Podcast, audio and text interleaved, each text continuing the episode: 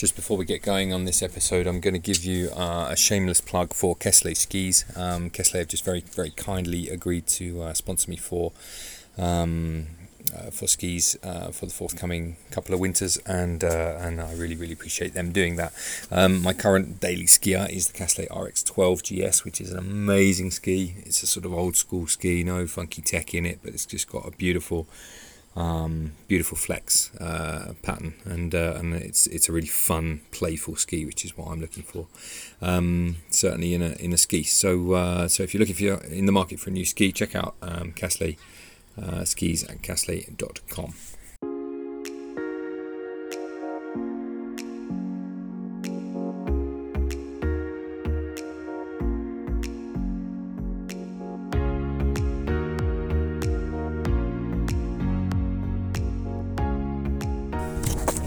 Hello and welcome to episode 22 of the Ski Instructor Podcast. My name's Dave Burrows and I'm the director and owner of Snowpro Ski School, based here in the Portes de Soleil in Switzerland. This week I have an interview with Tom Waddington. Now, Tom is the current Alpine Director of the British Association of Ski Instructors. He's also Director of New Generation in Verbier, and he also runs a little B&B just by the base of the Le Châble lift called Una Lodge, which is where we met actually for the meeting. So we interviewed in person. This was back in May, just while there was still quite a lot of uncertainty, sort of COVID uncertainty, here in Switzerland, but that's all really eased off now. They've backed off on a lot of that stuff. I know that the UK and parts of the US, various other countries, are still, heavily into lockdown, and hopefully that's going to ease for you all soon, like it has done here. And frankly, the people have gone, the population of Switzerland have gone back to normal life pretty much as it was before, with the exception of a few arrows on the floor and disinfectant at the entrance to every shop. So life continuing as normal here, and I hope that reality comes to you soon enough if you're still in a sort of lockdown situation. It's a beautiful day here in the Portes de Soleil. You can hear probably behind me the birds are singing and the sun is out. That's after about a week of rain, and we've actually had some probably snow down to about 2,200 metres, I think. The glaciers are open, or starting to open up. Zermatt is open for skiing, and I think Saas-Fee opens up. My sort of more local glacier, Saas-Fee, will open up I think at the start of July. So yeah, things coming back to normal for a skiing summer, so that's going to be great. In this first half with the interview with Tom, we talk about Una Lodge itself. We talk about Tom's skiing background and some his transition, actually, where he went away from ski instructing more towards ski racing, and some time that he spent training with Dave Ryding in New Zealand, and what kind of things we can learn as instructors from ski racing in general. You might hear throughout this interview a few buzzy noises. One of us left a phone on the table, and it sort of vibrated its way through to the microphone. So if you hear that, don't worry. And later on in part two, there's a phone call where I forgot to turn my phone off, so you might hear my phone ring. But aside from that, it's a really good interview. So enjoy the first half, and I'll catch you in part two.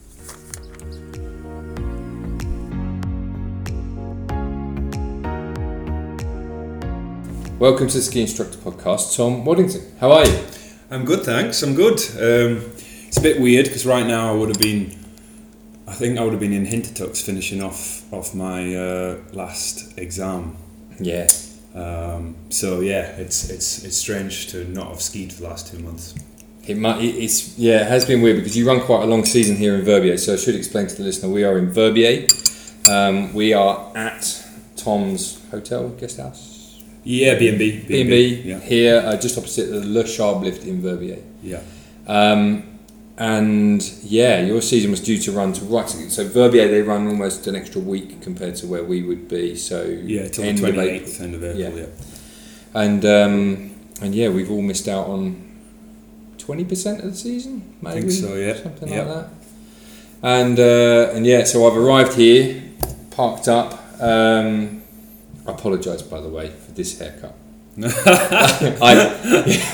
Yesterday, on the recommendation of one of my ski instructors last season, he was like, "Oh, you found this brilliant hairdresser Barber. Yeah. Right? It's like it's sort of styled as a barber. It's a triumph of marketing over talent. Right. It's absolutely like ridiculous. So I went to this place in Saint Maurice, like just down the valley here. Yeah. This guy that went in, you know, it's like an old school barber shop. And I was like, oh, okay, well, we'll see how it goes. It's literally the worst haircut I've ever had. Oh, it looks good, Dave. Oh, no, I've saved it. I've saved it. But it is terrible. And, you know, I'm appalled. I just absolutely appalled. But, yeah, here I am. So don't, it's a recommendation. Do not visit the barbershop in St. Maurice. Thank you. The guy's a cowboy. Listeners, yeah. Now, why don't we, normally we start with like a potted background of the interviewee. Yeah. But let's do it a little bit differently this time. I want to know more about this place, the Una Lodge opposite Le Châble lift station. How did all of this come about? It's a brilliant story. You told me, but let's tell it. Well, yeah, I think being a ski instructor, you know, part of it is always trying to add strings to your bow and develop other areas in your career or learning or whatever, and I think with Una Lodge, because I was a Swiss resident, I was just kind of looking around and saw some land here next to the lift in Le Châble, and it was a really good price, and I was super surprised that it was next to the lift and a good price. Yeah, and from then on in, that was a 4-year project of building a B&B on the land, and you know, it's been a successful business for the last three winters now, and summers, the summer market's starting to grow. And that whole project, how is your French? Oh, pas mal en français. Okay. Blah, blah, blah, blah. Yeah. Okay. So because that. Getting big projects done like that in a foreign language. Yeah, we were talking earlier. You know, I have a hotel also in Morzine that we use for groups and stuff, and negotiating with people in your second language, you know, architects, engineers, I imagine, planners, whatever, is not the easiest thing ever. No, so, I think often with these kind of projects, there are side benefits that, you know, you push yourself to do something out of your comfort zone, and then suddenly, I'm having to learn French. To speak to the architect, to speak to the builders and stuff. Yeah. And now, for example, I'm doing the Patton for the restaurant industry, which is a 6-week course. Right. I'm doing it in June, which is actually going to be online. Yeah. And you know, that's completely in French, and the exam is in French. Wow. So I really have to be working now on my French grammar book here. Yeah, see it. On my written French and reading French. So yeah. Oh wow. Yeah. That's really cool. It's nice to go and do these things. I went and sat because I think now if you renew your permit, you have to have a language test as well. So I went and sat that in Lausanne, found out what they regard my level of French is. Which is B1, I think, which I was pretty pleased with. I didn't do any prep, I just rocked up and did it. Nice. But it's right, when you come to a foreign country, often it's when you chuck yourself into like weird situations or difficult situations is when you learn the most. Going to the mechanic, something like that, you know, like you learn stuff. And it's cool, like it's really, really cool. Yeah, exactly. So you have it as a like a learning experience. I think it's really, really nice. Yeah. All right, cool. And you have so it's a super location. People come here, park up, you know, dump their skis in the ski room or whatever, and then they're the next day they're straight up the lift. They're straight up the lift, and one of the beauties of this is that you can actually skip Verbier and go straight on up to the slopes. Yeah, because the lift goes all the way up. So it's people like that. Yeah. Fantastic. Okay, so 3 years into this project. Yeah. And then. Why don't you explain to us, so what are you juggling that with as well? So your role on the mountain, you're still working with New Gen. Yep, so I'm director of New Gen in Verbier, so the Swiss company, or one of the directors. And so I'm still juggling that, but I've had to step away from the day-to-day running that I did a lot in the past. And we've got a really good management team in now who are doing a lot more of that. Yeah.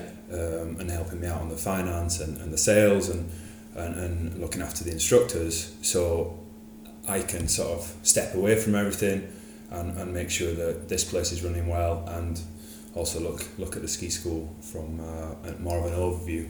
Okay. Mm. That's kind of where I'm trying to take my role within my ski school. It's the same. It's like, because you can't do full days on the mountain and operate the ski school at the same time. No. It can't. It's too difficult. There's other stuff that you need to kind of think about. I mean, yeah, depending on your size, especially if you want to grow, it becomes really tricky if you are on the mountain and trying to do emails, answer phone calls, and I see so many kind of independents who are trying to do that exact thing. Like they're in a lesson and they're on the phone trying to sort out something relating to the operational side of their business, and it's not cool. Yeah. You can't do that. You can't have that sort of compromise, I don't think. No. Okay. So your day to day role with New Gen here in Switzerland is then what? Like, so you're not on the mountain teaching, so what are you kind of doing? What sort of stuff are you ending up involved in? Well, actually I'll have a weekly meeting with the management team. Mm. I'll be on hand for anything that they might need, anything important, but they have their own job roles and they kind of stick to those roles. Mm-hmm.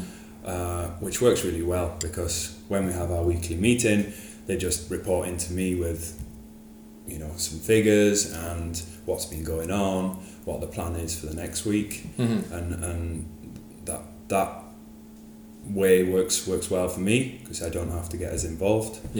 And then I look more as a director at creating new business, what we're doing on a wider scale, linking to the other New Gen resorts across the Alps, staying in touch with the main directors. Yeah. Tom Saxland and Wright, and that's kind of where I'd see what I do with the ski school. And then on second to that, I'm nearly all the time in the off peak coaching with the level 4 program that myself and John Allison run. Okay. Yeah.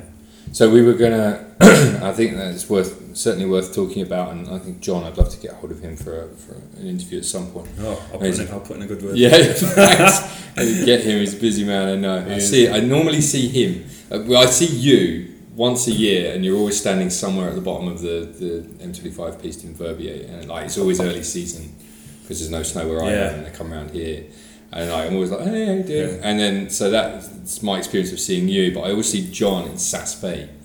Yeah. I always see him like there in November or something. Yeah. October, when they open stands for Arena, I always see him in that cafe. Yeah. Weird.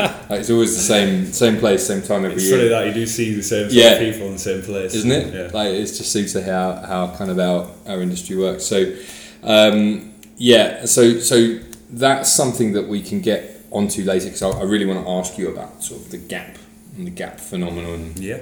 Over the years, and certainly it's hugely popular here in Verbier. Yeah, for sure. But let's go into sport background first, because we have a common friend, I don't know, like, do you remember a guy called Mark Hendry? Yes. Right, he used to teach you rugby, right? Yeah, he was a rugby coach of mine. That's right. Well, Mark Hendry, turns out, he's now the head of sport at one of the international schools down Riviera. Yeah.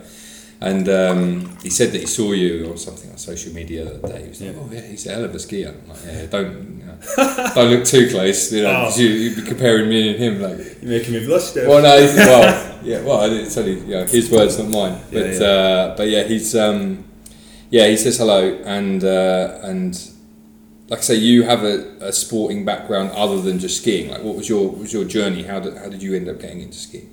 Well, I definitely was really into sports, and bit of a jack of all trades, master of none. Played a lot of rugby, played to an okay level. Played at university, played squash, just all sorts of sports really. I loved sports. And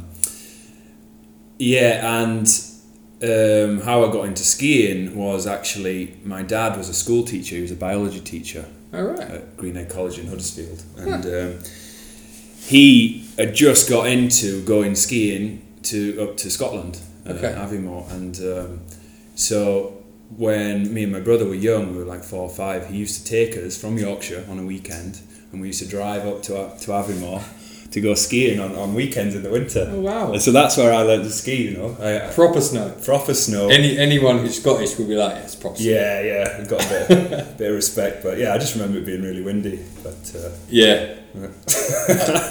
it's fun. Do you know Peter Kuhl, obviously? Every time I see PK, like, he's, you know, I'm convinced he just, you know, I get on really well with him. I'm convinced he just regards me as like a southern softie. Because every time it's a bit like nasty outside, there's blue skies and stuff, you know, we're due to meet up, or I call him, he's always on the mountain. Yeah. And I'm like, it's raining, PK, what are you doing? It's tough as PK. What are you doing? And he's like, it's nothing. You know, it's nothing. And he just shrugs off terrible weather. Yeah, like, yeah, it's a bit blowy today. Oh, okay, mate. Like, you know, it's kind of like this. So like, I think if you learn up there, you really, really learn to ski, right? Well, yeah, you definitely learn how to deal with bad weather and all that kind of stuff. We were skiing up there in the 80s, and then my dad started to run the school ski trip.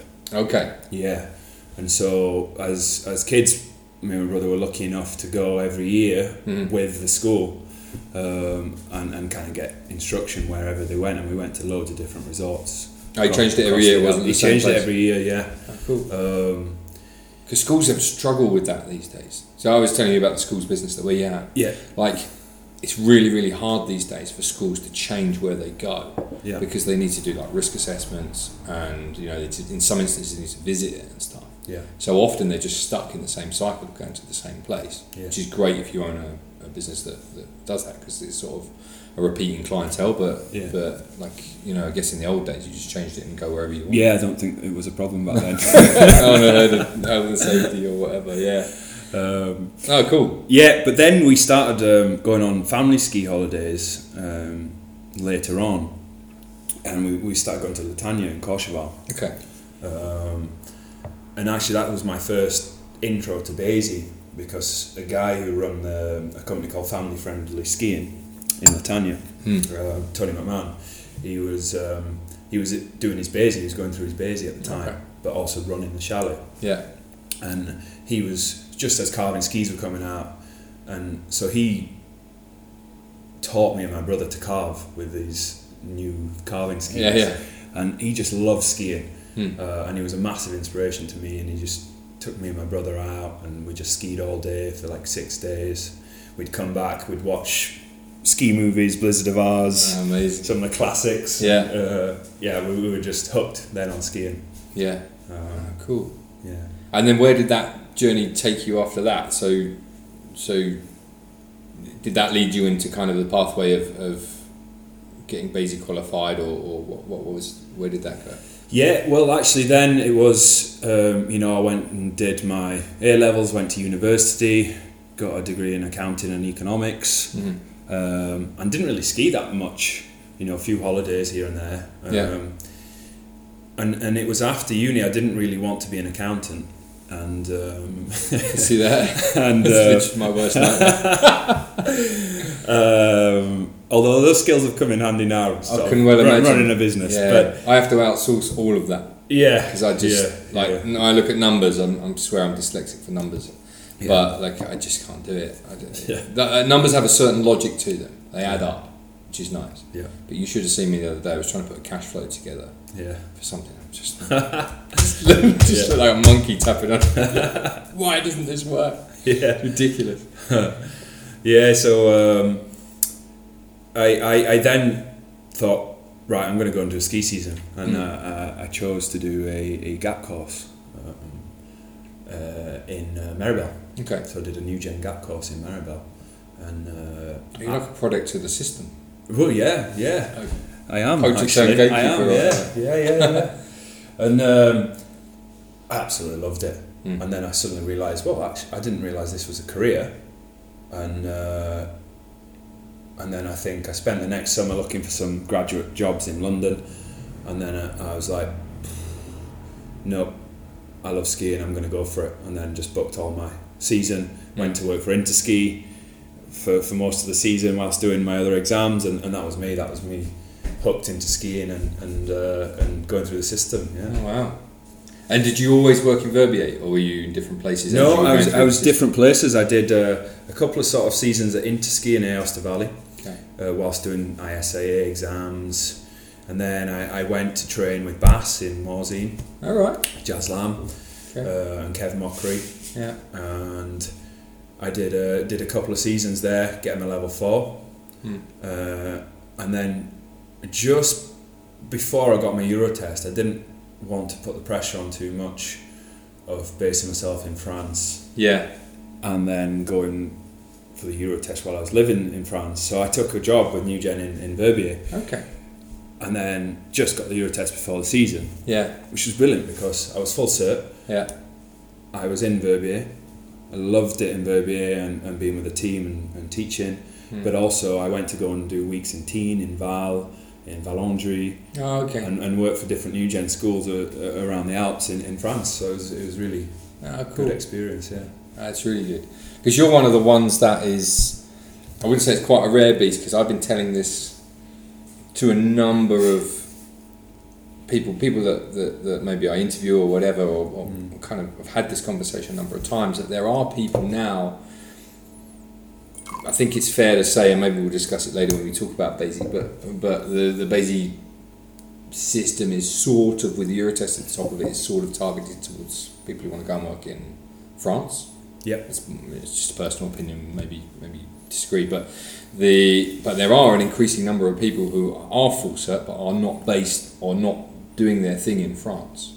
You know, they'll come to a place like Verbier or Zermatt, St. Moritz, or wherever, because actually Verbier is incredibly wealthy place. You know, there's a lot of money to be made here during the ski season. It's a long ski season as well, compared to kind of slogging yourself in France for, you know, in some cases probably less money. Yeah, and that might be the case in the coming years as well. Well, certainly, I think especially with the now the level 4 equivalent, so BASI, if you get your full cert level 4, you can just apply through paperwork to get your brevet fédéral, which is for the listeners the highest sort of qual in the Swiss snow sport system, but it's an equivalence. It's not the actual qual, but which means you get the actual qual will really you'll need more than the French verbs, but you certainly will. I've been there and it's not easy. You're right, and like I say, with that equivalence that goes across, I think it's really. Yeah, it's also a great opportunity for people to go and do that. Yeah, and I think ski instructors like it here. You know, I've worked in France, I've worked here, and it depends what you're into, but I know that here is, for me anyway, it's a bit more chilled out, and definitely if you get the good clients that you like, it might be long lunches, it's much more private, full days, really good tips. Yeah. And ski instructors kind of like that, and I think sometimes in France it's groups and groups and groups and can be a little bit like a sausage machine a little bit, but don't tell anyone. No, don't want too many people coming. No, it's true. Like, I've heard the stories, I can't remember the guy's name, but there was a guy who was telling me that he was working in Zermatt, and he said, you know, often the Zermatt ski instructor experience would be go to client's hotel, wait for Russian client, ski literally directly to lunch restaurant, and then long lunch, go home, like that. Yeah. You know, no tuition involved. Now, I'm sure that's not the majority, but there are certain places in the Alps that is the ski instructor experience for some people. You know, just a sort of glorified guide in effect. I've heard a lot of people say that, glorified guide, and some people are quite against it. Actually, and I know where ski instructors would. Yeah, I'd rather teach. I want to teach. But some people don't mind it, and I guess if you get a mix and you like all sorts of stuff, then that's quite a good thing as well. Yeah, it's true. I'm definitely on the side of I'd rather teach when I'm supposed to be teaching. Yeah, me too. I'm not really a lunch kind of guy, to be honest with you, despite what we were talking about earlier about weight gain during the season. Yeah. All right, so we met, I think initially the first time we met when I was doing some training for the Swiss Snow Sports International equivalence thing. Yeah. I was super impressed by your skiing at that point, but we had talked kind of extensively. This is gonna jump over, I think, a little bit in terms of what we're gonna talk about in technique. But you said that you'd trained or you'd done a bit of a season or some training, race training, with like Dave Ryding and his crew back when he was, I guess, at FIS or Europa Cup level. Yeah. What? And you said that he was working a lot on kind of low speed stuff. That was his thing at that time. Mm. Do you want to expand a little bit on what you were trying to do at that time, or what you were doing, and then how that sort of tie up came in place? Yeah, I think it starts further back for me, because I actually failed in the Eurotest quite a few times, 6-7 times I think. Mm. And the rest of the system I went through quite quickly, but the Eurotest was a real challenge for me. Why was that? Were you, in your opinion, were you taking it too early? Yeah, I think learned enough. Or I just, what was yeah, I just didn't have enough race experience. You know, there's a whole psychological aspect I'd not even considered. I'd never really gone around gates and line. There's so much, and when I was expecting it to be, oh, no problem, you know, I've got my level 4 tech and yeah. I'll walk into this and no worries. And then, you know, it was hard for me, and I had a lot of failures, and, you know, I truly believe that actually failure is one of the best things that can happen to people, because you learn so much more from it. Yeah. You learn so much more from it. Mm. And, you know, there's a cricketer, Sachin Tendulkar, who said, you know, better never stops. Mm. And back then I really liked that phrase, because, you know, one of the best cricketers in the world, and he's constantly trying to learn. That's right? Genius. Yeah. Yeah. Did you play cricket as a kid as well? I guess you must have. I'm the only Yorkshireman not to really like cricket, yeah. Joe. Don't say that too loud.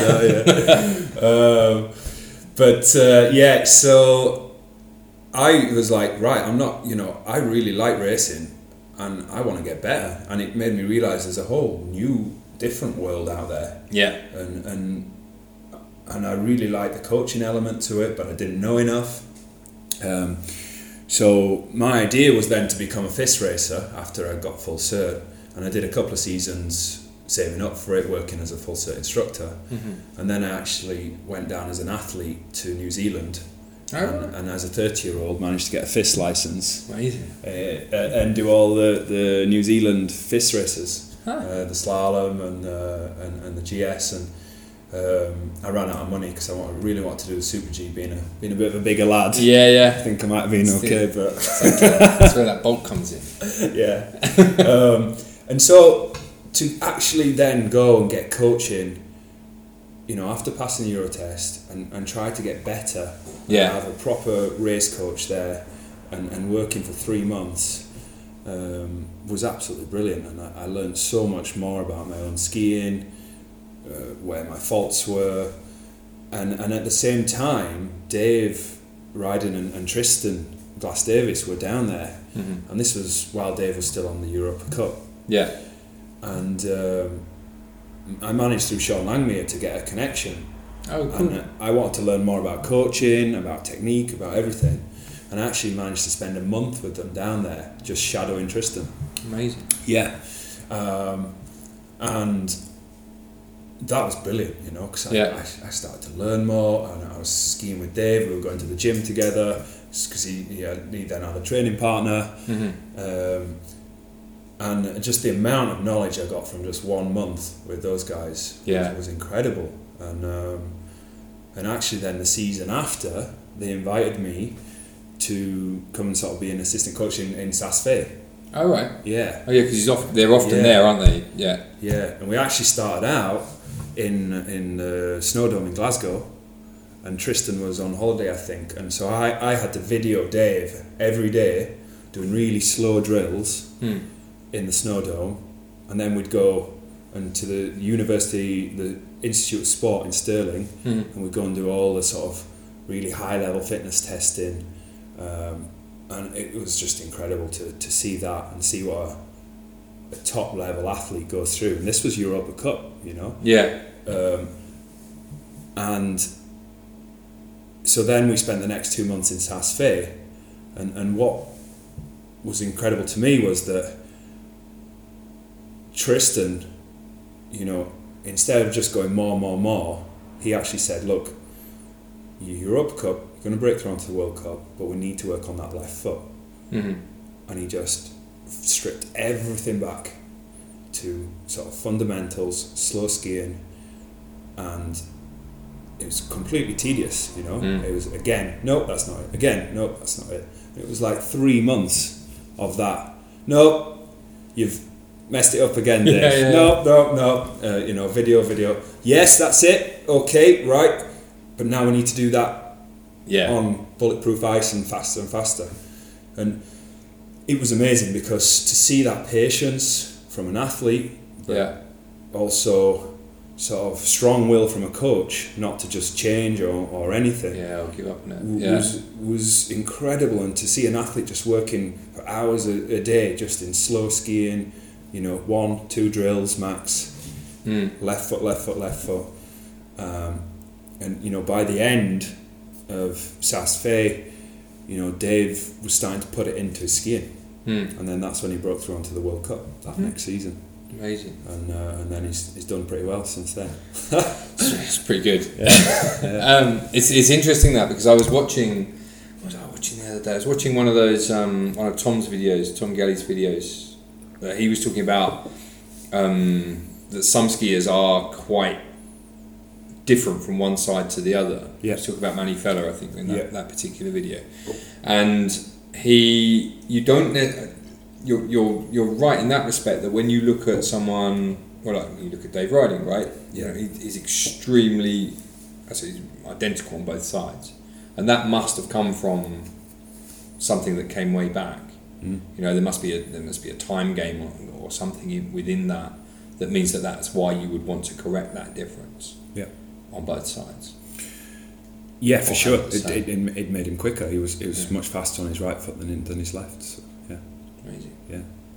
Tell me what you learned during that period, because FIS racing skiing and ski instructor skiing is different, or is it the same? I imagine it's much different, and they're looking for different things. So what did you discover during that period? For me, this is one of my little things of I'm lucky to have had experienced both, right? Mm. And when I see videos online of people comparing sort of what ski instructors do to World Cup athletes when they're on a injected ice bulletproof slalom slope, you know, that with a crazy offset, you know, I've tried to ski that type of thing, and I'll tell you a funny story. Actually, we've all been to Alpe d'Huez, right, at the start of the season, but Alpe d'Huez is not injected ice, you know, and it when you're looking at the World Cup,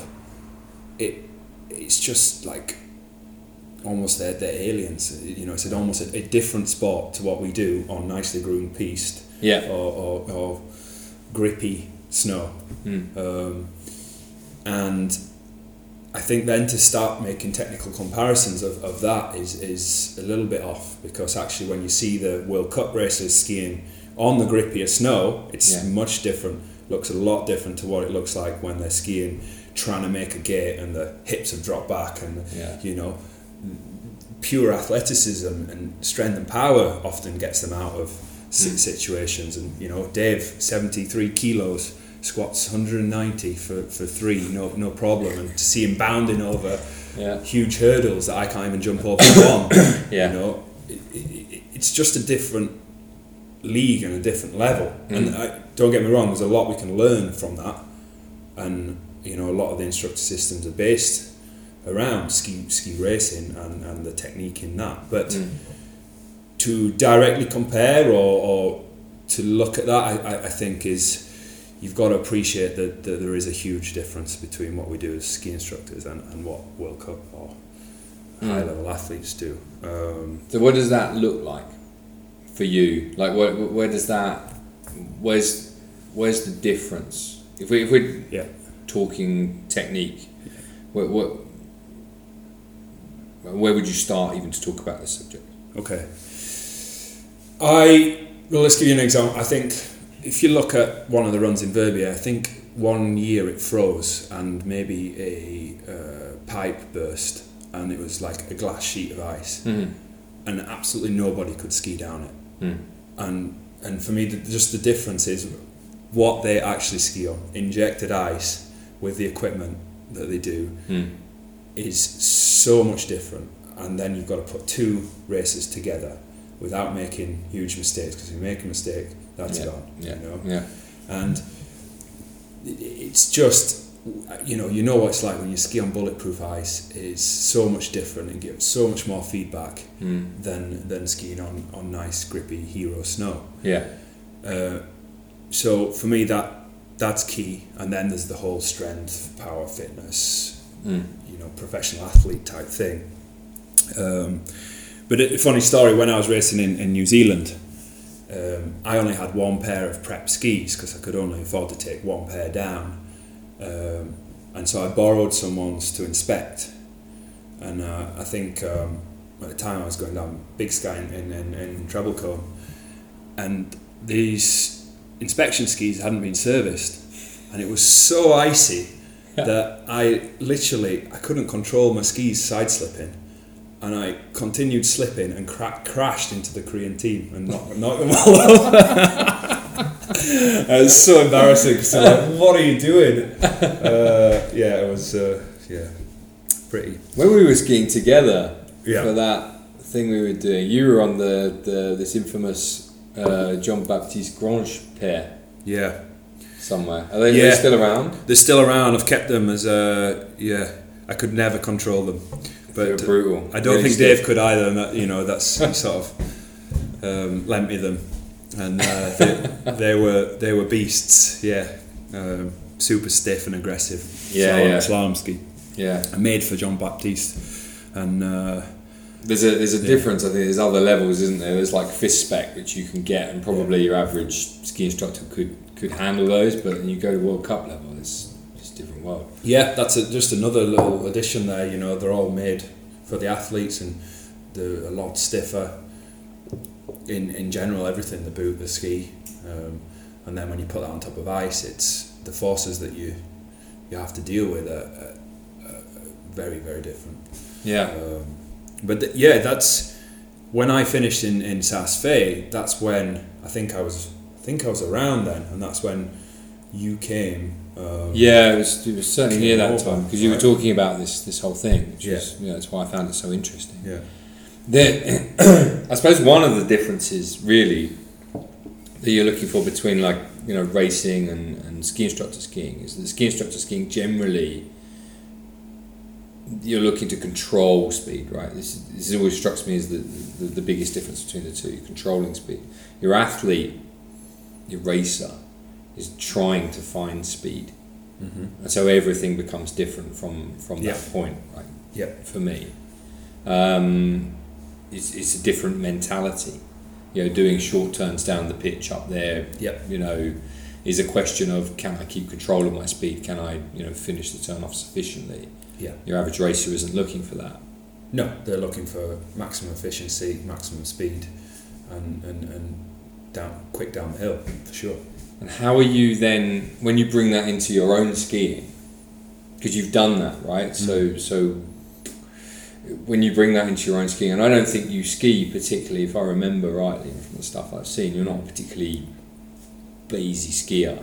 You look like you've got something else in terms of a style, and that probably comes from that racing experience. Is it fair to say? You just do what you need to do. Rather than... I think so. I often think there's a bit of a bad rep of the BASI skier. I see that as just a misinterpretation of what you're meant to do as you're going through the ranks, as it were, of the levels. As in, often we get this sort of robot idea, or BASI robots, or whatever. And I think that's just people not really understanding separation in terms of their own performance and what separation is.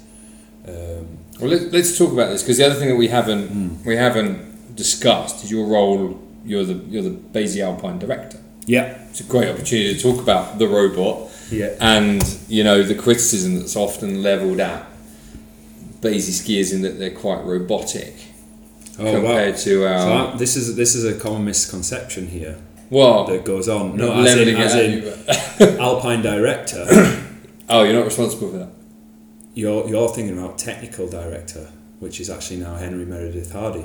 Really? Yes. I thought it was a training director.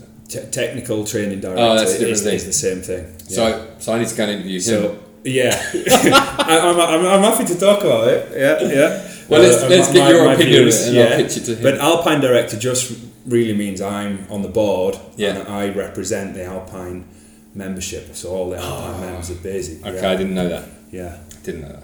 Shot me down. There you go. But I'm still going to ask. I get that a lot. A lot of people come up to me and go, "Can we change this in the criteria or whatever?" I'm like, well, this is all your fault. Not quite my role. Well, yeah. No, well, it seems like you have an opinion on it, though.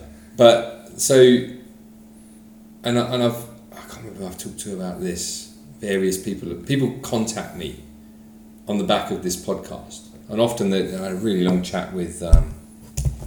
A guy whose name I've forgotten, sorry, whoever you are, lots of long chats about why BASI skiers look like what they look like. Mm. Especially when you compare it to, say, you see enough really good Swiss skiers up here from, the various schools or whatever. They look a lot freer compared to their British counterparts. Why do you think that is? Honestly, I think it depends on what sort of questions you're asking and who you're looking at.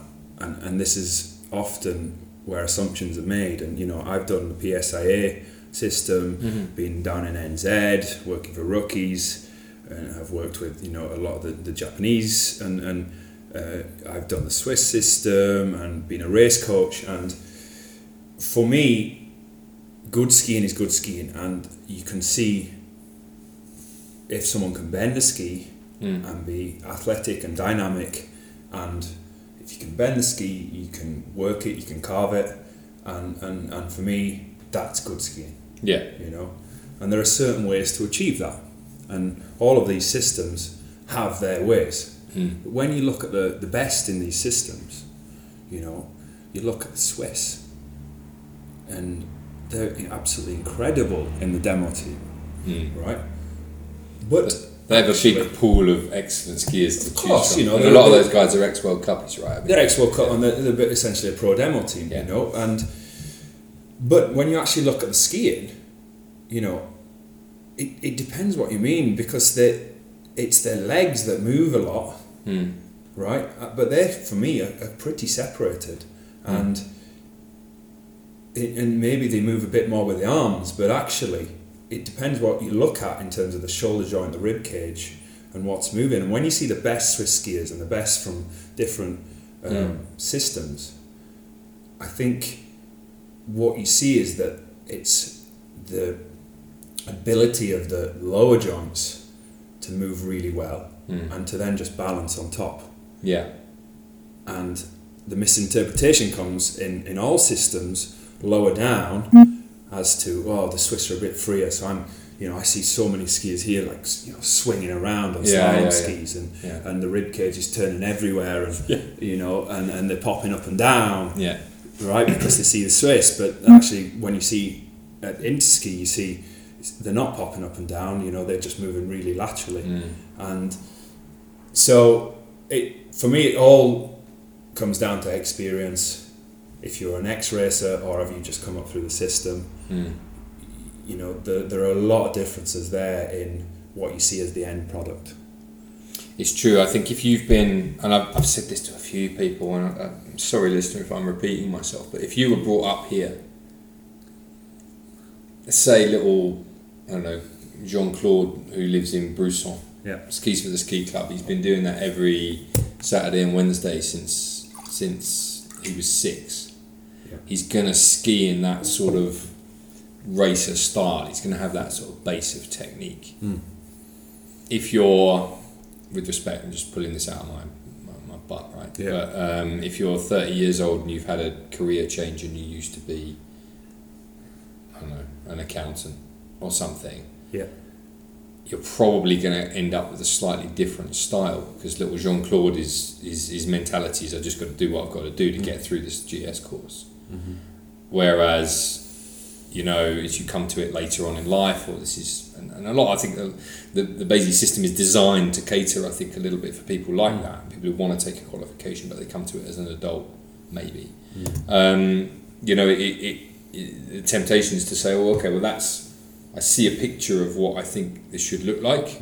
I see pictures in books, so that's what I'm going to look like. And maybe that's where that tag comes from. For sure. I think it's, you know, I think Drake talked about in your previous podcast of the golden nuggets thing.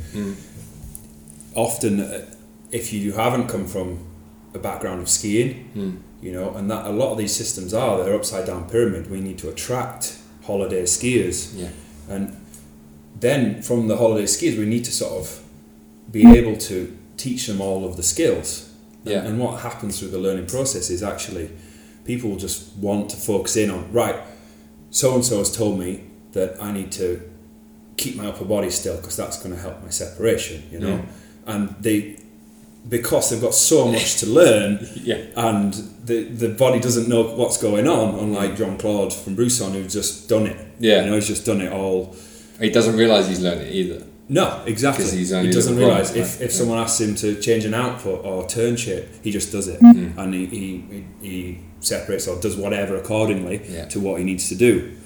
But actually, when it's ex-accountant, career change coming in, they might really focus in on some specific points and say, I have to do this to be a good skier, you know? For example, I hate the shoulders down the hill thing. You know, it's just such a cliche sort of shoulders down the hill, you know, and that just makes people, for me, sort of, they separate from the sternum, and then all the rest, the hips, everything else, a lot of the spine is just turning underneath, and they say so fixed, right? But they're not seeing, well, where do we separate and what joints, for what turn shape, for what conditions, and all of that is just the learning process. No, it's true. It's but if we had the opportunity to redesign it, or I don't think we could do it in a different way unless there were significant numbers of, like, how would you redo the British way? Because it's kind of designed for exactly its purpose, which is getting people in at, say, 1-2 level.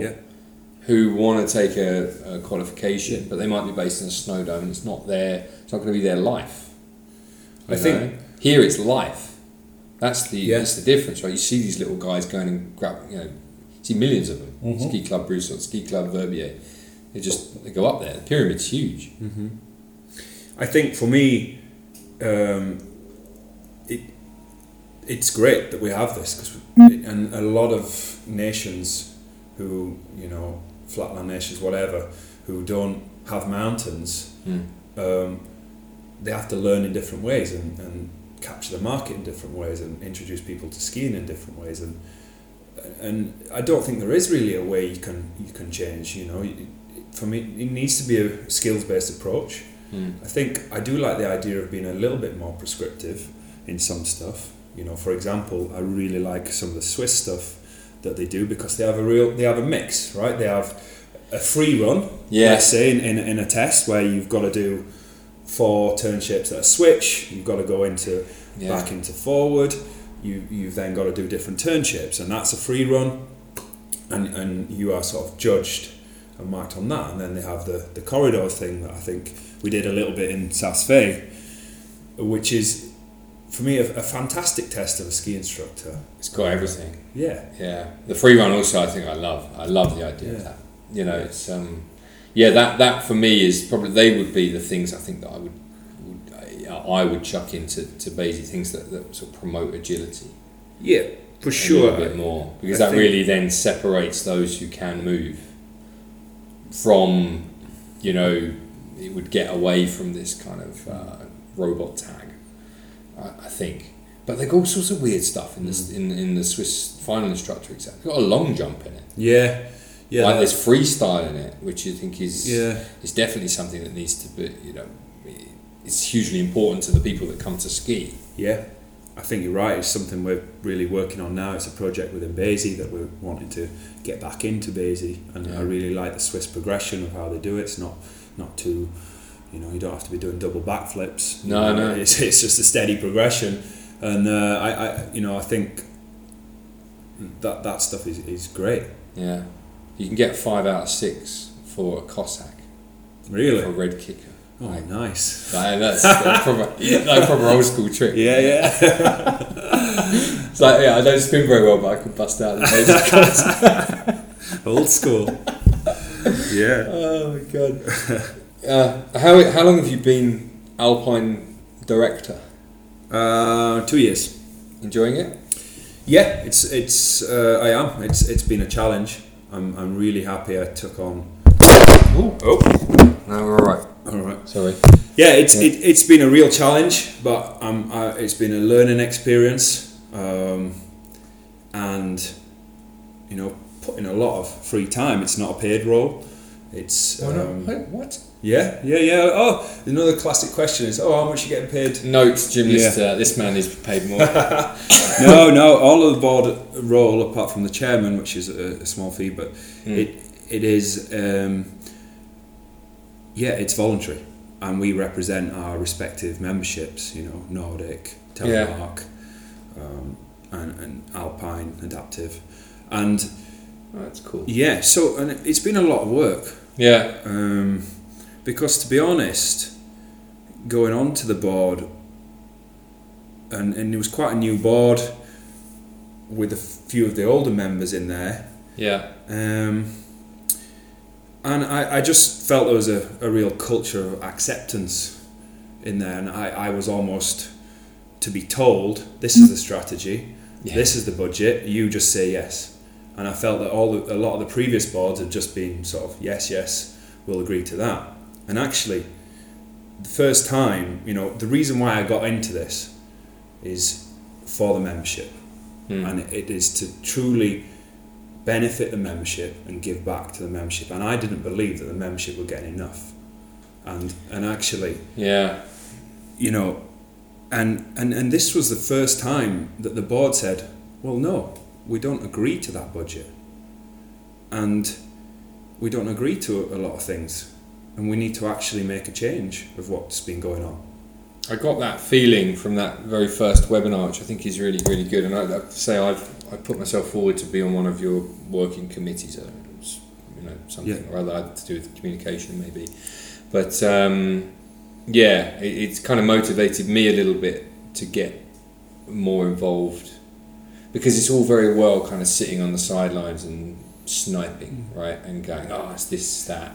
Oh, I mean, BASI's full of sort of bitter snipers, keyboard warriors, that kind of thing. Yeah. You know? And unless you really chuck your hat in the ring and go and see for yourself what it's like from the inside, exactly, you can't make that judgment, really, can you? No.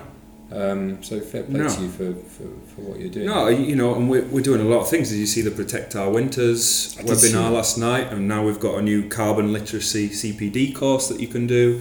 There's some really positive stuff going on in BASI. If we hadn't sort of reduced a lot of the staff wages and moved a lot of our processes online. Yeah. The Tom Cloak, who's come in, who works with a lot of different businesses, sporting organisations, he's also a BASI member. Mm. He's come in to help the transition from the old CEO and just help BASI out with his experience. And he's been absolutely fantastic. He has, he's moved stuff. A lot of our IT systems we've realised are inefficient, costing a fortune. If we hadn't done a lot of the stuff that we had done, we wouldn't have been able to operate with COVID coming in. And we've been operating, for the last 6, 7, 8 weeks from online. Yeah. Whereas before, we've got a big office, big staff costs. And we really, to be competitive in this modern market, a lot of other organisations do not have a lot of staff and big wages. And it doesn't need to be that way, does it? No. But I think it's the nature of organisations. So organisations grow. You've probably been in and around enough of them to see this, right? Organisations grow, they get... We see it enough with big corporates clients that we see, you know, the guys down by the lake and stuff, they go through periods where they just take on overhead. And then, you know, it reaches a peak where there's like loads of people just kicking around in the organisation doing not very much. And then they have to be cut away. So a new guy comes in and he's the cost-cutting CEO. And it's just how it is. Like, it's the nature of cycles. Exactly. And I think I heard a good thing the other day. A good test of a business is if you were to shut it down today and restart everything from scratch, would you be the same? Would you start everything the same? Yeah. And if you ask that question to BASI, certainly not. No. Yeah. That's true. Yeah. Yeah, yeah. Yeah, you could think of a million... Well, that's why I was showing you earlier this little chart that I'm doing. You know, I do this annually. Yeah. This kind of idea of and listener, you can't see this, but it's essentially a picture of my ski school, and I'm trying to go down the road of just using this time, this shut down COVID time, to not sort of reinvent, but just critically look at all aspects of the business. Yeah. And say, could this be done differently? Is there anything that I can do? And I said to you earlier, I found three things that somebody else should be doing that I shouldn't be doing. And why would I? You know, like my time is better spent elsewhere. I'm better spent doing relationship management, or, you know, taking Mark for a beer or whatever. Yeah. You know, that kind of stuff is more important to the business than me sitting there filling in the spreadsheet for Montan Pro or whatever. Yeah. Like, I don't need to do that. Someone else could do that. And you've got to be harsh and critical when you're reviewing these kind of things. And I guess the same thing is what you are as a group now doing with BASI. Yeah. We're making hard decisions which people don't like. But it's hard decisions that are essentially going to turn BASI around. We're going to be able to save more money. We're going to be able to give more back to the members. We're going to be able to run more digital stuff. We're going to do more YouTube videos. We're going to do more marketing. We're going to... all the stuff that members want, and, you know, cheaper courses instead of putting course prices up, which was in the old budget. You know, it's stuff like that we really want to give back to the membership by, and this COVID thing has been a real wake-up call, because actually we don't need a lot of the stuff. And it's just, we had processes that we wanted to do in a time plan, but this has just completely accelerated it. Yeah, you know? Yeah, yeah. I think that it will be a learning process for lots of businesses.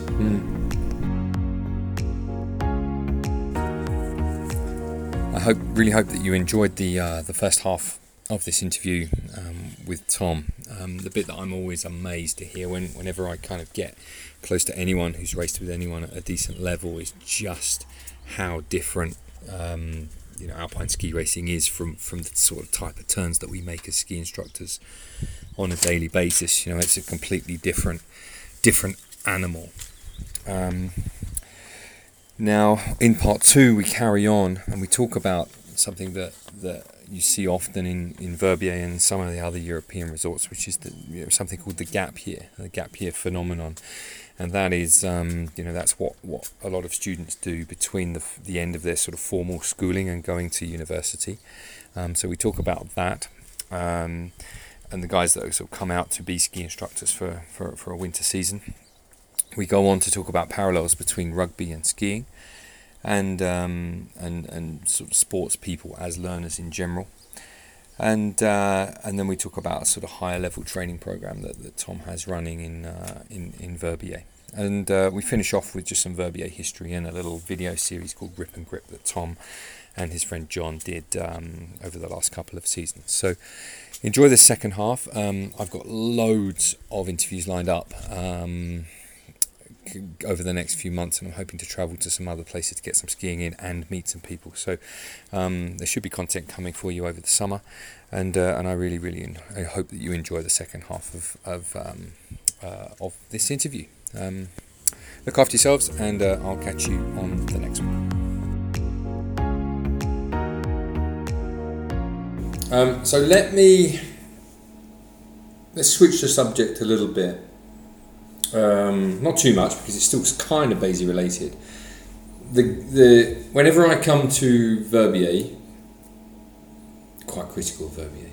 No, it's not my scene. It's just too big. Feels like a big city to me, you know, but that's what happens when you live halfway up a mountain. But I see many ski schools running gap years. Mm-hmm. Now, for those, we've got a lot of US listeners on here. I don't know whether they do gap years. I'm not sure what that looks like for them. But so the thing is that a gap year is you finish your regular schooling here at, say, 18 years old. You take a year out between that schooling and when university starts. So you don't start that immediate September. You take a year out. You travel the world. You go up Machu Picchu or whatever, and or the other alternative is you come to Verbier and you learn how to be a ski instructor for the season. Yeah. And almost every ski school up here. No, that's not fair to say. A lot of ski schools up here have a sort of gap student program. Sometimes two a winter, as I understand it. Yeah. And it's really quite the phenomenon here. It's not. I wouldn't say it's the same elsewhere. Certainly in some of the other centres in the Alps. There are some in France. There's certainly a bit of a centre in Val d'Isère. Val d'Isère is something similar. Yeah. Yeah, but it's a really niche and quite a unique thing, I think, to the British market, actually. Yeah. And you're right in the middle of it, because the New Gen Gap is one of the ones that I see most people on those courses. You've got quite the machine of kind of getting those people in and having it. How did that all come about, and how does it run? You know, what's the deal behind it? Well, I think a lot of gap courses, you know, they came into BASI and it was a great way to attract new people and to a new career, you know, and especially for those people who have got a year out, you know, it just became a product. And when you package it all up, it's, you know, it's a little expensive, but I think what you get out of it in the end, you know, you're a qualified instructor, you're doing something constructive with your time, right, and learning a lot. So gap products are essentially really good, and they then obviously became popular. I think they provide great work for your instructors in your school, especially in the off-peak times. Yeah, because it's going more into the coaching. You get to ski at a higher level, that kind of thing, and so they work well for ski schools in the fact that it provides more job satisfaction for the more experienced instructors who want to get into that. That might provide other career opportunities in becoming examiners, for example, and then those actual gap students may want to carry on as well, and they may become instructors, which definitely for different schools in Verbier that happens every year, pretty much, you know, and then some even progress through the system and become sort of career instructors. What's the do you have any stats on like how many actually make a career out of it? There are stats, yes. I don't have them to hand. I wouldn't off the top of your head. 10% maybe. I'd say, just because if you look in your average gap numbers, 10 a course, and in Verbier there's probably 7 courses running, you know, 70 people plus. Probably even more with some other systems and double gap courses running. So, and a lot of them, it's just an in-between before university or getting a job. Yeah. And so, yeah, I'd reckon about 10%. How? The reason I say that is because that was kind of my experience. I'm a gap course product. I'm a course of the Warren Smith Ski Academy summer gap back in the day, which was fun. And it was, like you say, it's everything that you said it was. It was a learning experience, but I was the 30-year-old accountant changing career thing. So for me, it was a little bit of a different experience because I came into it with a view to this is what I want to do longer term. It's not kind of, I'm not doing this just because whatever. And there were a lot of kids on that course who were doing it just between, you know, and I was the only one that's really gone on to do anything out of that particular group.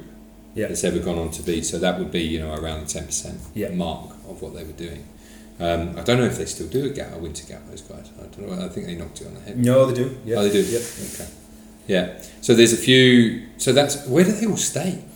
You have like 70 of them kicking around Verbier. Yes, but that's what makes Verbier quite fun, I think, because you're here. Verbier is a party town. You're with a lot of other people who are doing the same thing. Yeah. And it's a challenge for coaches because you know you get blurry-eyed students in the morning every morning and they don't seem to listen or want to learn in some cases but I think a lot of gap courses package accommodation up, so it's everything. It's food, accommodation, training, courses. Oh really? Yeah, okay. Yeah.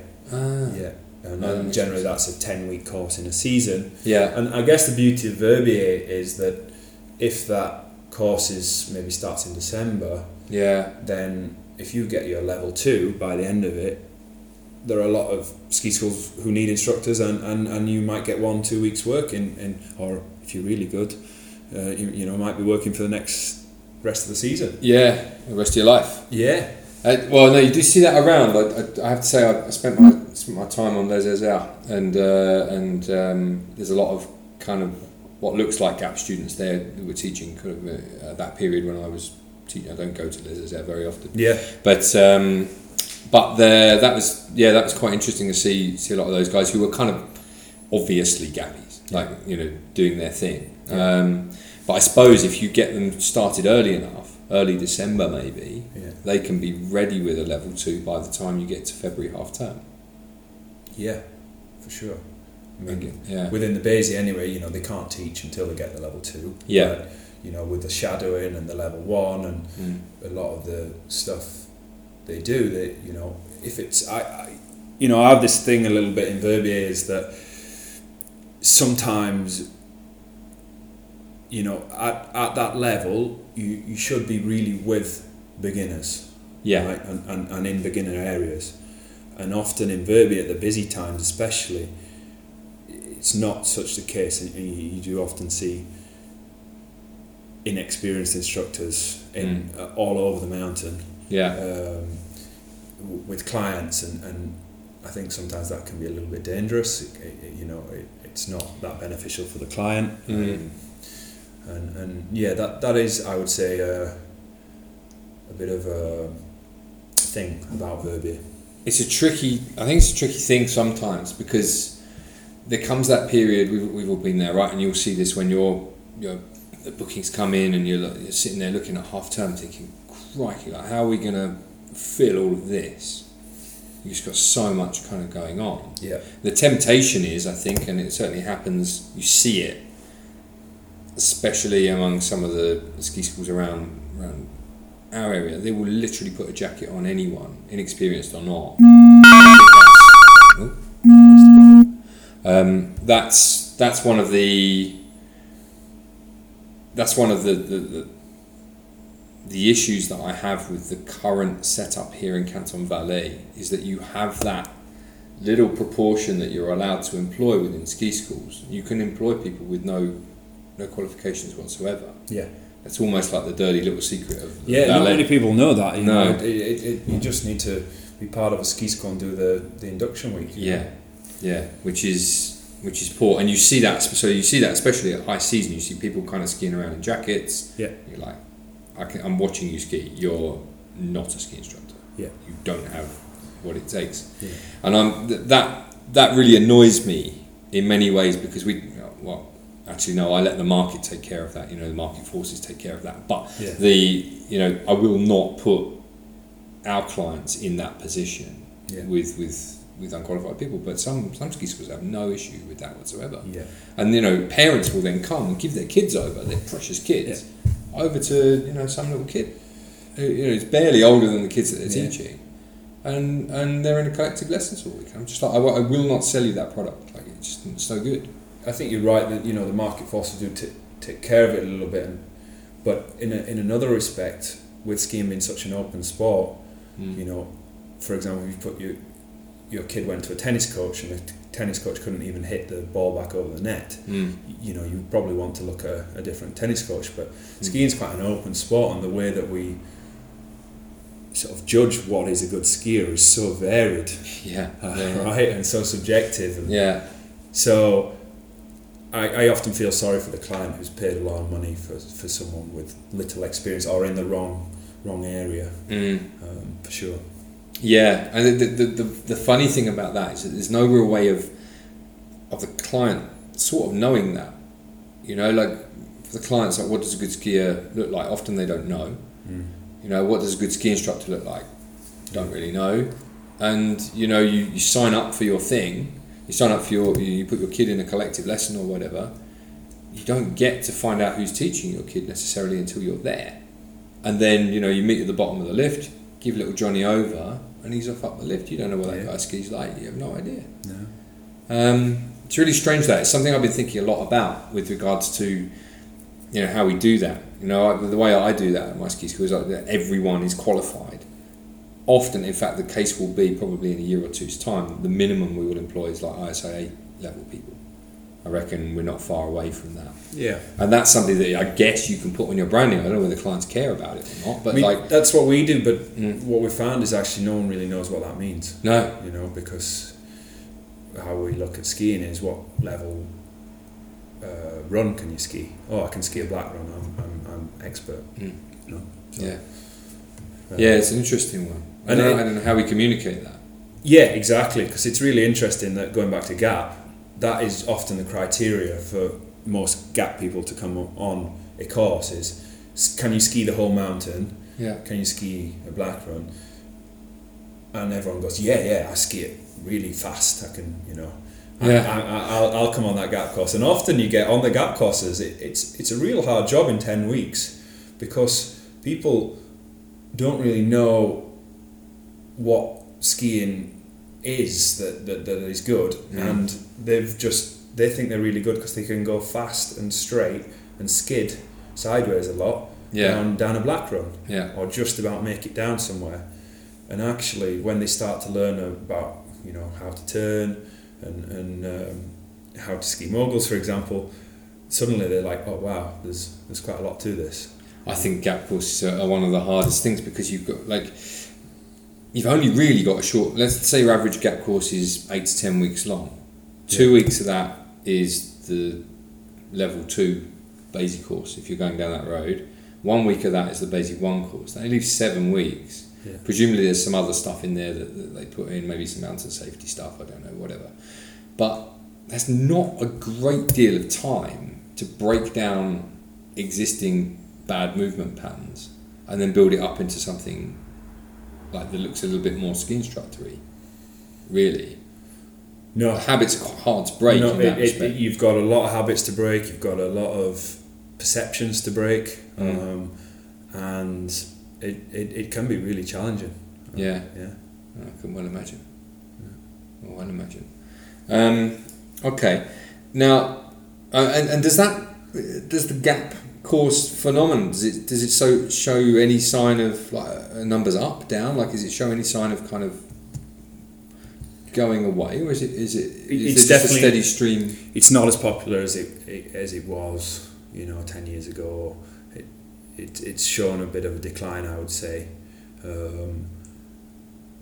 I don't know the figures, but certainly the last few years with outside forces and Brexit and.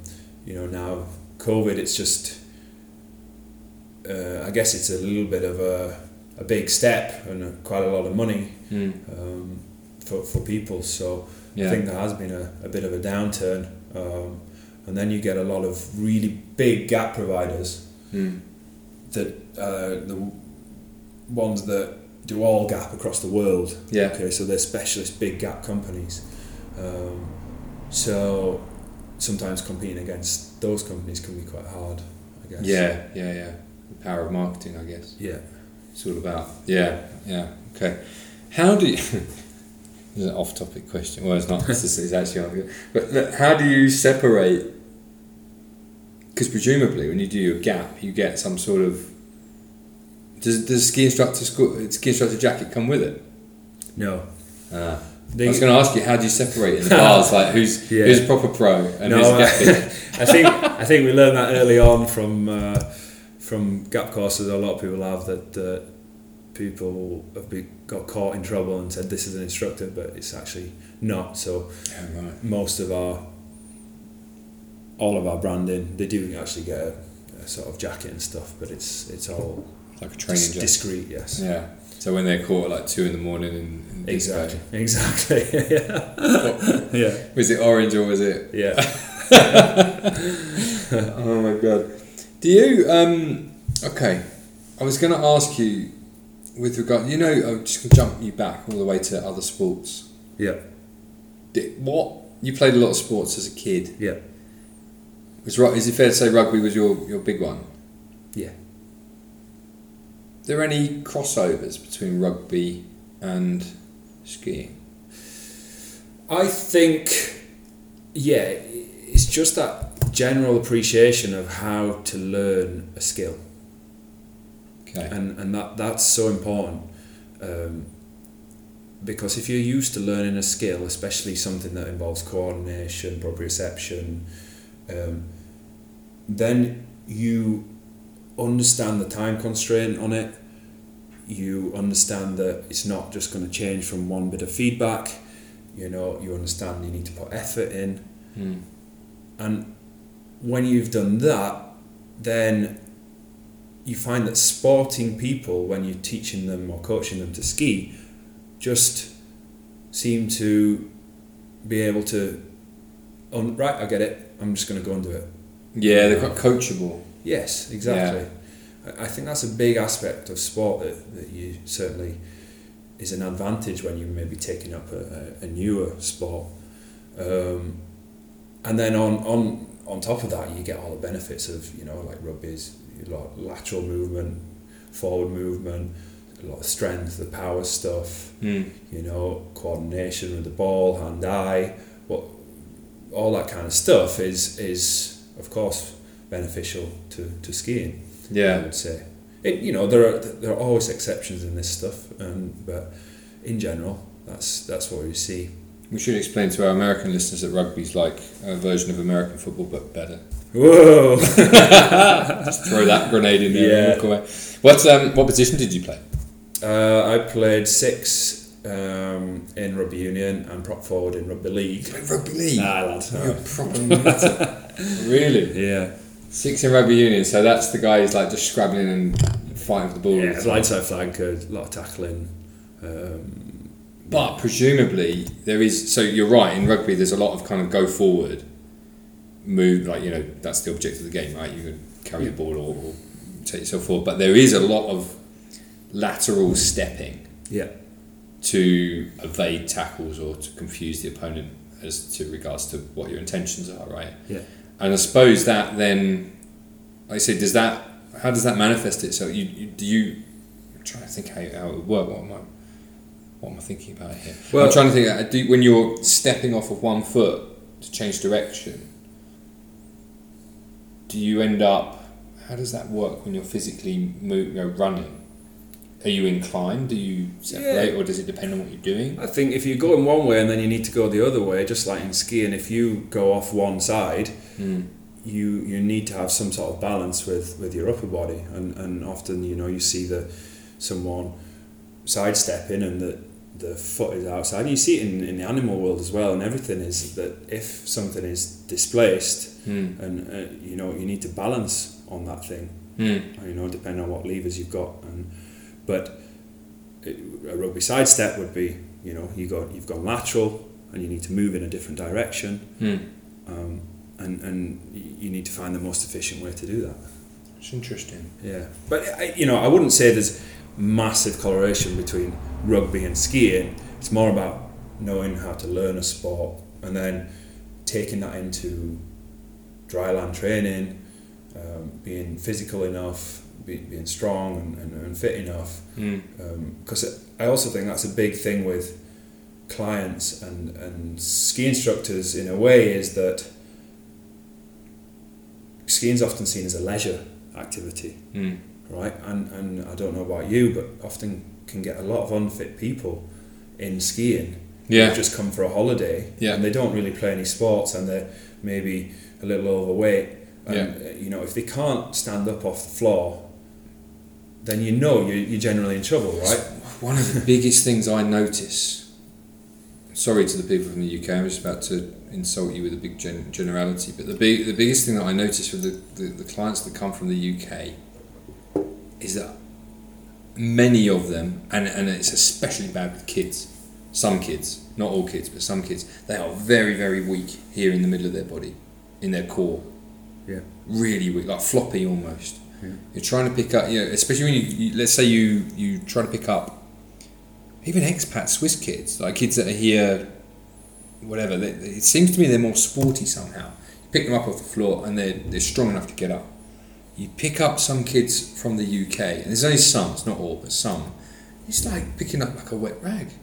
Yeah. I don't really get it. Like I don't understand what the difference is between the two countries. I haven't spent a lot of time in the UK for a long time, and I don't understand. Maybe there's an issue with sport at school or something like that. But it's I couldn't comment on that. I don't know really. Being diplomatic. No, I don't pick many kids up. I actually don't. I'm just sort of train other instructors mostly these days. Yeah. Well, it's something I've really noticed is there's a real sort of floppiness in some of the modern youth. Right. And it's too much computer games. I don't know. I don't want to be that guy though. I don't want to be that old, because that's when you know you're old, right? It's like, oh, you kids, all you do is play computer games. True.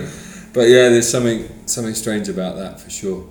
All right. Well, we've been going quite a long time now, or at least an hour and a bit in. Yeah. You've got a bunch of other notes written down there. Is there anything that you want to talk about? I think just a little bit about, you know, working with John and our level 4 program, and then training instructors at a higher level. I think I'd love to talk about that. Yeah, if you want to. Yeah. So basically, what we do in Verbier, we run a season-round, periodized training program that is kind of aimed at people who want to get their final cert. Yeah. You know, it's mainly BASI. We don't say it's BASI. We just say that we will help you to become better at skiing. Because generally level 4 skiing is level 4 skiing, yeah, irrespective of what system you're training. We help you to be a better performer at skiing to help you pass whatever exam you need to pass. Oh, that's cool. Yeah. Because John is qualified in a number of areas, isn't he? He is. He's Swedish ex-racer, and he is... He went to NZ. He went to Argentina for NZSIA, and he's NZ qualified. He's Canadian qualified, and he is a BASI trainer. He's been all around collecting tickets. He's been around, yeah, yeah. And I really love working with him because he has so much experience and a really nice way to look at coaching and skiing, and also a brilliant skier. You know, and I think we work quite well together in our coaching and our program, which is, you know, we do pretty much 10 weeks of training in the off peak in Verbier, and this year we had 3 groups. Okay. And we. Who trains the 3rd group? We split that, so we can do. 1 week it's Team C, 1 week it's Team B, 1 week it's both together. Yeah. Because we actually, one of the programs will go for the exams that are in March in Verbier. Yeah. And then the other one will go to the end of season exams. So we can play around with dates. Okay. But I think what I learned from working with Dave and Tristan and is that we try to put that program into being more of an athlete type program as much as we can, that it's periodized, and at the start we try to break down a lot of the funk that comes in. Often ski instructors who are at sort of level 3, they have managed to hit criteria, but just about hit criteria with not that functional movements, you know. And what we do is we strip that right back, and we work on the fundamentals, we work on really slow skiing, we work on getting the basics right of what you need, and we take 2-3 weeks of doing that. It's really frustrating for the learners in doing it every day. Yeah. And something we found is that actually being a good coach is not changing. It's not saying, oh, you're getting bored now, let's go and go powder skiing. It's no, we're sticking at this, we keep doing it, and we will see when it comes to February, after February, you're starting to change your skiing. Mm. And that's when we do, in January, we start to do more brushes, we do some more of the Swiss corridors, we do some gates and stuff, and then as it comes into the March, nearer to the exams, we start to ramp everything up, and what we see normally then is the fundamentals, we get rid of a lot of the junk sort of stuff, yeah, and the bad habits, yeah, and we see that people are able to perform a lot better at a high level. Oh. Yeah. Okay. Yeah. Oh, that's brilliant. And like, is that, when did you start running that? 6 years ago. No, oh, really? I think maybe 5 years ago. 5 years. Okay. Ago. Yeah. And you have how many students did you say you were running through that each year? Roughly. This year it was around sort of 19, 20, I think. And okay. Some are come in and out. They're working for different schools, and they don't do a full program. And then some are there for the full program, etc. So it's not just in-house New Gen. We have another team made up of other instructors from different schools. Yeah. So it's really fun for us. It's an awesome job. And yeah, I was going to say that's the dream, right? I think you said earlier, you know, we often get a lot of stick for standing at the bottom of the M25, and no, I said that's where I saw you. I mean, next year when I do see you there, I can give you some stick about it if you want. But we do that, and we do that at the end, because essentially what you need, and we try to teach our trainees to not be feedback junkies, and essentially what you need in those stages is just practice, and their own feelings, and you're able to step out more as a coach and step in when you need to. I've been reading a book that lately to do with motorcycle technique. Sorry, listener, motorcycle chat again. But motorcycle technique is very strange. I'm trying to get my head around. This book was telling me about motorcycle technique, which is actually it's different, very different, but in some ways similar to ski technique. It's more towards getting towards the inside rather than the outside. But there is an element towards getting to the inside where also in terms of sort of looking with your head and shoulders and whatever, but there's also an element of trying to get your elbow lower than your wrist. Yep. Which actually, if you sort of think about that in terms of skiing, it's almost like the braking of the inside leg to promote... you're looking at my sunburn, aren't you? But anyway... What that book said was the purpose of a teacher is like quoting Zen or Buddhism or whatever. So the purpose of the teacher is to get rid of the teacher. Yeah. Just get yourself out of the way. Yeah. Boom. You know, he's there and yeah, exactly. There's some deep stuff right there for the end of the podcast. Where can at the end I always say to people, where can people find you if they need you? We haven't talked about Rip and Grip. Oh, yes. Last one. Sorry. No, it's okay. No, let's do it. Last year, you put out quite a cool little video series. Some of it was you and John ripping turns. Yeah. It's quite impressive. Yeah. Well, no. It's all right. It's better than I could do. But I also found the interviews you did. So you interviewed a sort of old Verbier head here. Marcus Caston. Yeah. And I found those super interesting. So was that just a one-off, or is that something that you're going to do more of, or was that cut short because of this? I would really like to do more of it. Depends on budget. For